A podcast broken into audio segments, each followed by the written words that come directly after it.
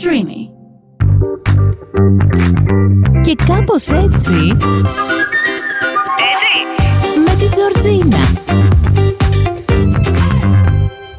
Γεια σας αγαπημένοι μου φίλοι, υπερμόνοι και υπερμόνες, τι κάνετε; Για όσους δεν ξέρετε τι σημαίνει υπερμόνος και υπερμόνη, όταν με ακολουθήσετε στο Instagram θα καταλάβετε. Είμαστε εγώ και όλοι μου οι ακόλουθοι που είμαστε υπερμόνοι.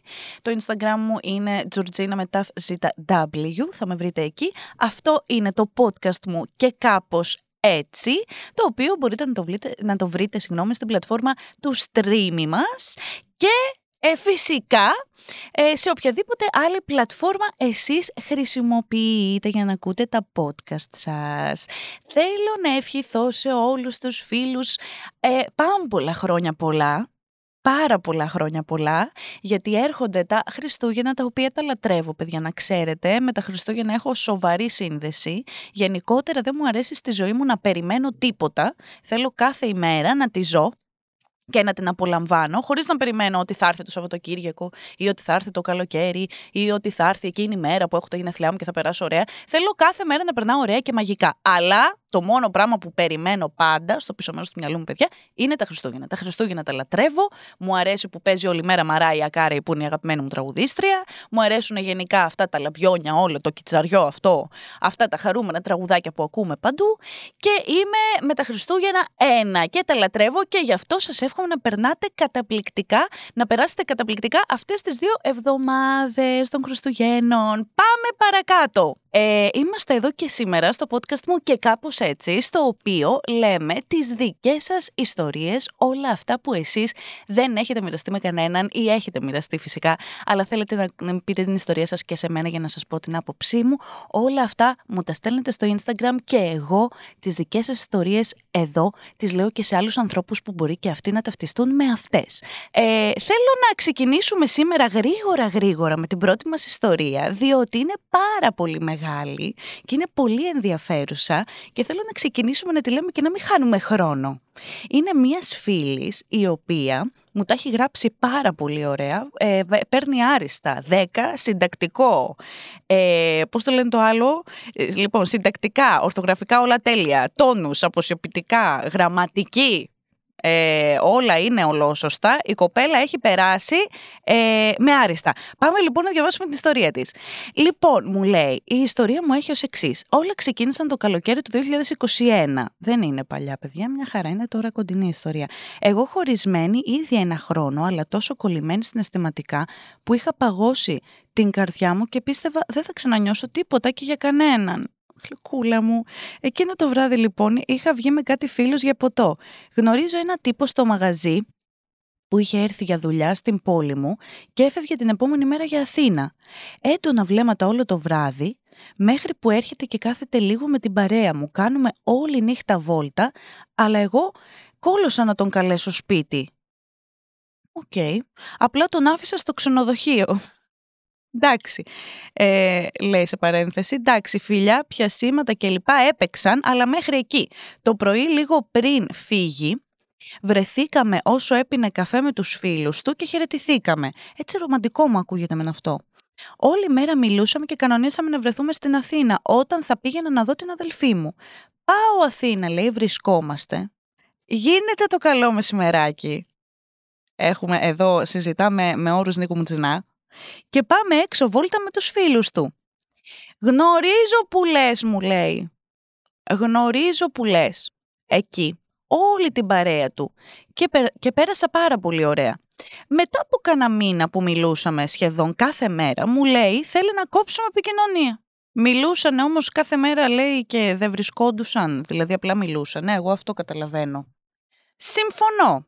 Άλλωστε, δεν ήθελα να μπλεχτώ σε κάτι παραπάνω, αφού ακόμα σκεφτόμουν τον πρώην και δεν ήθελα να μπω στο τρυπάκι να νιώσω συναισθήματα ξανά. Επικοινωνία βέβαια υπήρχε αραιά και πού, αφού καμιά φορά απαντούσε σε κανένα story. Ξέρετε τώρα, εσείς είναι νεολαία, αυτά κάνετε. Παρ' όλα αυτά, ένα παιδί από την παρέα του με είχε συμπαθήσει αρκετά και καμιά φορά μιλούσαμε και όποτε πήγαινα Αθήνα, βγαίναμε χωρίς να είναι πάντα το γκομενάκι που μας είχε γνωρίσει. Ωραία, άρα οι φίλοι είχε γνωρίσει τον κομμενάκι αυτό, έτσι, για να τα βάλω σε μια σειρά στο μυαλό μου τώρα.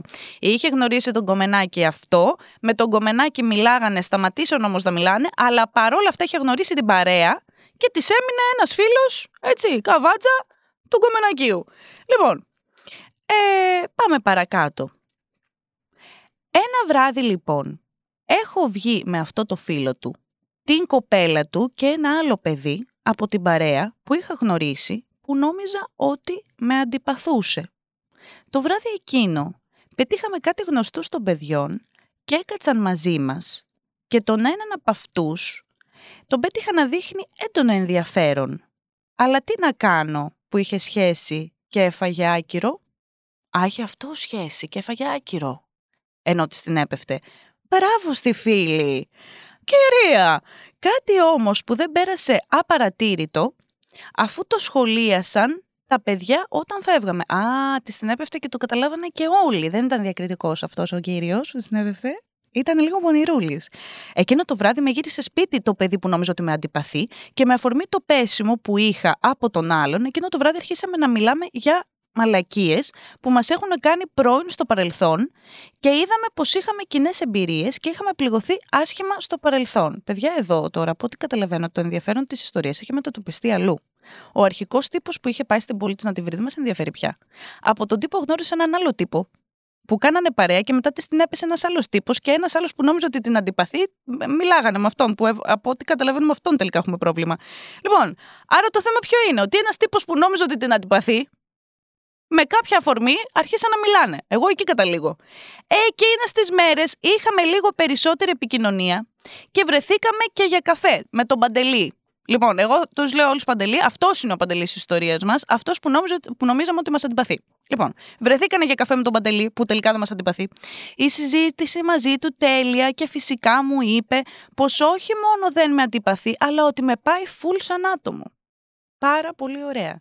Μία νέα φιλία θα μπορούσε να πει ότι ξεκινάει κανείς. Δύο μέρες μετά βρεθήκαμε ξανά και θα πηγαίναμε παρέα σε ένα πάρτι με τα άλλα παιδιά. Εκείνο το βράδυ, λίγο το ποτό.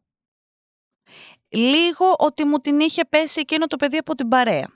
Λίγο που είχαμε μιλήσει στο αμάξι εκείνη τη νύχτα, με ρωτάει λοιπόν τι έχω και τα είπα όλα. Μας λέει εδώ η φίλη λοιπόν τι του είπε. Του είπε πόσο άσχημη νιώθει, πόσο άσχημη νιώθω, πόσο ανάξια νιώθω για αγάπη κλπ. κλπ.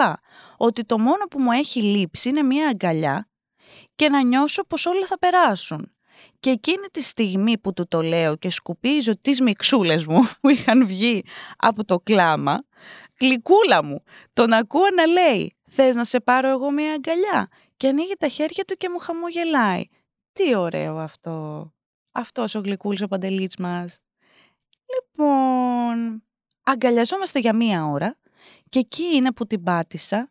Μετά από 1,5 χρόνο νιώθω ξανά κάτι και πανικοβάλλομαι. Να το, το πανικοβάλλομαι που νιώθω ξανά κάτι. Εγώ είμαι αυτή παιδιά. Δεν τα μπορώ τα συναισθήματα καθόλου. Δεν μπορώ. Δηλαδή μου έρχονται τα συναισθήματα και νιώθω ότι έχω 39 πυρετό. Παίρνω τη μάνα μου τηλέφωνο και της λέω Μαμά, Νομίζω ότι δεν είμαι καλά σήμερα. Τι έχεις, μου λέει, παιδί μου, να έρθω να σου φέρω μια σούπα. Όχι, της λέω. Θέλω να κλειστώ στο σπίτι. Να μην ξαναβγώ έξω να δω άνθρωπο. Πραγματικά σας το λέω, παιδιά. Έχω και εγώ φοβία με τα συναισθήματά μου. Δεν τα μπορώ καθόλου. Θέλω να είμαι free ελεύθερη και να μην με ενδιαφέρει κανένας. Και όταν υπάρχει κάτι στη ζωή μου που με, με δεσμεύει περισσότερο, ας πούμε, δηλαδή μου δεσμεύει τη σκέψη μου, μου δεσμεύει την ενέργειά μου, δηλαδή με ενδιαφέρει τώρα πού είναι ο άλλος. Γιατί δεν μου απαντάει, ε, τι κοιτάει στο κινητό του, πού να είναι τώρα, λες να έχει άλλη, γιατί μιλάει με αυτήν έτσι; Πλησιαστήκανε πάνω από τρία εκατοστά. Μήπως καβλαντίζουνε; Αυτά λοιπόν όλα που έχουν από πίσω ένα συναισθηματικό υπόβαθρο. Εμένα δεν μπορούν να με αφήνουν αδιάφοροι, κατάλαβες. Δεν μπορώ να ανοίξω το φτερά μου και να κάνω τη. να γίνω, κατάλαβες, να κάνω την καλλιτεχνική μου καριέρα που θέλω να ακολουθήσω. Και με αποσπούν αυτά και δεν μπορώ. Λοιπόν, την καταλαβαίνω τη φίλη λοιπόν. Και πάμε παρακάτω. Εκείνο το βράδυ λέει, κάτσαμε κάτω από το σπίτι της αδελφής μου που με φιλοξενούσε. Μια μισή ώρα και μιλούσαμε. Ε, έτσι είναι αυτά μετά τις αγκαλιές. Γίνονται αυτές οι συζητήσεις. Λίγες μέρες μετά βρεθήκαμε δύο φορές, αλλά με κοινή παρέα και ήταν γλυκός, αλλά σαν φίλος. Να το. Ήξερα πως έχω περάσει, θα το διαβάζω έτσι με ξενέρωτα. Ήξερα πως έχω περάσει το friend zone και αυτό γιατί κόλλωσα να του πω πώ νιώθω. Έτσι. Λοιπόν, φεύγω, Και μετά από μερικούς μήνες μετακομίζω μόνιμα Αθήνα. Έχουμε βρεθεί αρκετές φορές και μόνοι και με παρέα, αλλά νιώθω πως νομίζει ότι γουστάρω το φίλο του. Και δεν κάνει ποτέ κίνηση παρά μόνο να είναι πολύ φιλικός. Λοιπόν, ε, έχουμε ξενερώσει όλοι. Οπότε δεν μας ενδιαφέρει ο Παντελής πλέον, έχει χάσει το ενδιαφέρον μας. Λοιπόν, και εδώ οι φίλοι, παιδιά, είναι ο ορισμός της υπερμόνης που σας έλεγα πριν. Η κοπέλα είναι κατάμονη τελείως. Δηλαδή, ο φίλος εδώ τίποτα δεν, δεν, δεν, δεν τον ενδιαφέρουμε καθόλου. Μας έχει βάλει friend zone χωρίς να έχει καν προλάβει να μας γνωρίσει. Ε, Παντελή μου, συγγνώμη κιόλας. Έτσι, που έπρεπε να σε κυνηγήσουμε, να σου πούμε τι νιώθουμε, ας πούμε, για να μας γουστάρεις. Όχι αγάπη μου και όχι φίλοι μου δεν σε έχει βάλει friend zone επειδή δεν του είπες τι νιώθεις. Σε έχει βάλει friend zone γιατί σε έχει βάλει friend zone. Άμα σε γούσταρε το παιδί, θα το καταλάβαινες εσύ και δεν θα, δεν θα κόλλωνε να σου πει τίποτα. Άμα ένας άνθρωπος γουστάρει, τα έχω πει, μην τα ξαναλέω, παιδιά, με βάζετε τα ξαναλέω. Άμα ένας άνθρωπος γουστάρει, δεν είναι δύσκολα τα πράγματα. Και friend zone να τον είχες βάλει εσύ και να μην γούσταρες και να έχεις εξαφανιστεί, θα σε έβρισκε αυτός και θα σου έλεγε τι αισθάνεται. Λοιπόν, συνεχίζω. Ένα βράδυ που λες, βγαίνουμε πολύ παρέα και μία από τις κοπέλες φέρνει κάτι φίλες της, ψηλές, ωραίες, σαν μοντέλα. Και εγώ να νιώθω σαν τη Βίκη Σταυροπούλου ανάμεσα σε πέντε Κατερίνες Λέχου η ζωή μου. Έχω αποφασίσει ότι δεν ξαναπάω στο νυχτερινό κλαμπ. Λοιπόν, η μία. Πλάκα κάνω, παιδιά, ξέρετε, δεν τα εννοώ αυτά. Η μία που λες από αυτές είχε σταμπάρει το παιδί που μου άρεσε και μάντεψε λοιπόν ποια κέρδισε. Προφανώς η άλλη. Γιατί εσύ είσαι στο δικό μου προφίλ. Εδώ είμαστε υπερμόνοι όλοι. Ε, δεν εννοείται πως δεν θα κερδίσεις εσύ. Τι λέμε τώρα; Τώρα πλέον λέει τα έχουνε και εγώ. Αλλάζουμε το όνομα εδώ, γιατί η φίλη μας λέει τον πόνο της. Τώρα πλέον τα έχουν και εγώ πονάω για κάποιον άλλον, που, για κάποιον συγγνώμη, που ποτέ δεν είχα. Κατηγορώ τον εαυτό μου που αφέθηκα να νιώσω ενώ ήξερα ότι θα χάσω.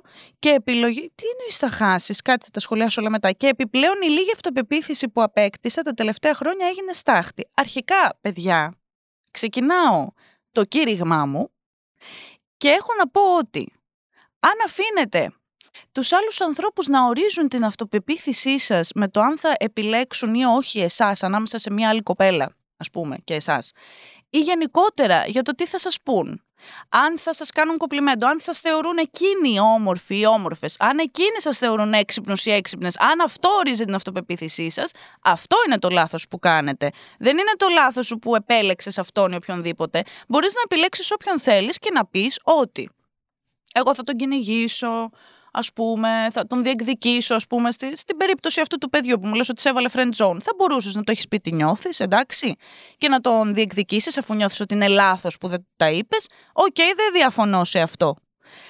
Αλλά το γεγονός ότι εσύ δεν το έκανες αυτό και από την άλλη πλευρά το, το ότι εκείνος δεν σε διεκδίκησε και δεν σε ήθελε ποτέ το να καθορίζει αυτό όλη σου εσένα την ψυχοσύνθεση είναι, είναι τεράστια, έχει τεράστια διαφορά.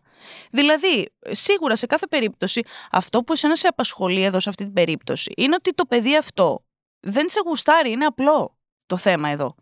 Δηλαδή, θέλω να πω ότι δεν υπάρχουν πολλά άλλα σύμπλοκα από πίσω. Είναι η απόρριψη που έχεις λάβει. Ότι ε, γούσταρες αυτό το παιδί, όπως όλοι οι άνθρωποι, θέλουμε να λάβουμε πίσω αυτό το συνέστημα. Όταν μας αρέσει ένας άνθρωπος, θέλουμε φυσικά να του αρέσουμε κι εμείς. Όταν λοιπόν δεν παίρνεις αυτή την επιβεβαίωση, κλονίζεσαι. Αλλά είναι σημαντικό να φροντίζουμε να κλονιζόμαστε μόνο σε αυτή την περίπτωση. Δηλαδή να αναγνωρίζουμε ότι, OK, okay, αυτός ο άνθρωπος δεν με γουστάρει, αυτό με στεναχωρεί, με ρίχνει, αλλά δεν πάει να πει αυτό ότι σε γενικές γραμμές δεν αξίζω, δεν είμαι ωραία, δεν μπορώ να έχω κάποιον άλλον ή δεν μπορώ να έχω αέρα και αυτοπεποίθηση. Δηλαδή ένας άνθρωπος δεν γίνεται να ορίζει όλη σου τη ζωή και σε όλους τους τομείς. Και δέχομαι όλα τα υπόλοιπα, το ξαναλέω, και ότι πονάς και ότι στεναχωρήθηκες που έγινε κάτι με την άλλη κοπέλα. Πρώτα λοιπόν έχω αυτό, να φροντίζουμε πάντα να έχουμε την άμυνα να μην αφήνουμε τους άλλους ανθρώπους να ορίζουν τη ζωή μας. Και σε δεύτερο χρόνο να πω ότι δεν είναι κακό, τα έχω ξαναπεί και αυτά τώρα, με βάζουν να τα ξαναλέω παιδιά, γίνομαι γραφική.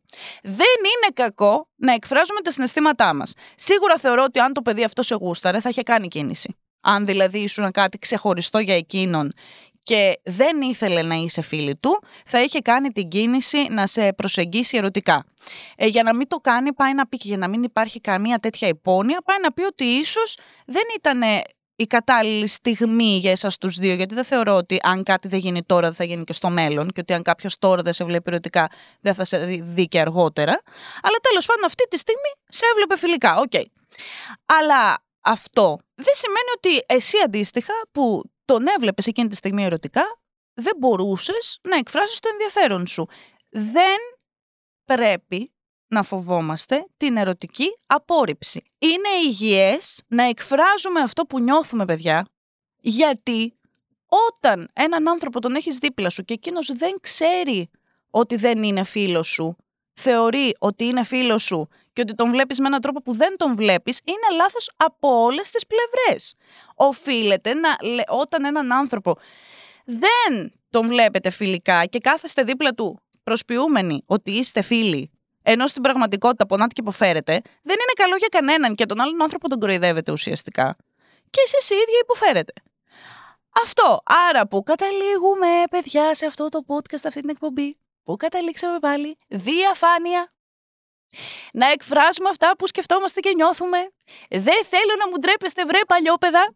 Θέλω να λέτε τα συναισθήματά σας στον κόσμο και ό,τι σας απασχολεί να το εκφράζετε. Δεν είναι εύκολο καθόλου να εκφράζεις αυτό που νιώθεις και σκέφτεσαι, αλλά μπορούμε να αρχίσουμε να προσπαθούμε να εκφράσουμε αυτά που νιώθουμε και σκεφτόμαστε. Με αυτό το μήνυμα θα κλείσω το σημερινό podcast, διότι αυτή η ιστορία που ήταν 4 εκατομμύρια σελίδες κατέκλυσε την εκπομπή μας. Η φίλη είχε πάρα πολύ όρεξη να πει τα προβλήματά της Τζορτζίνα.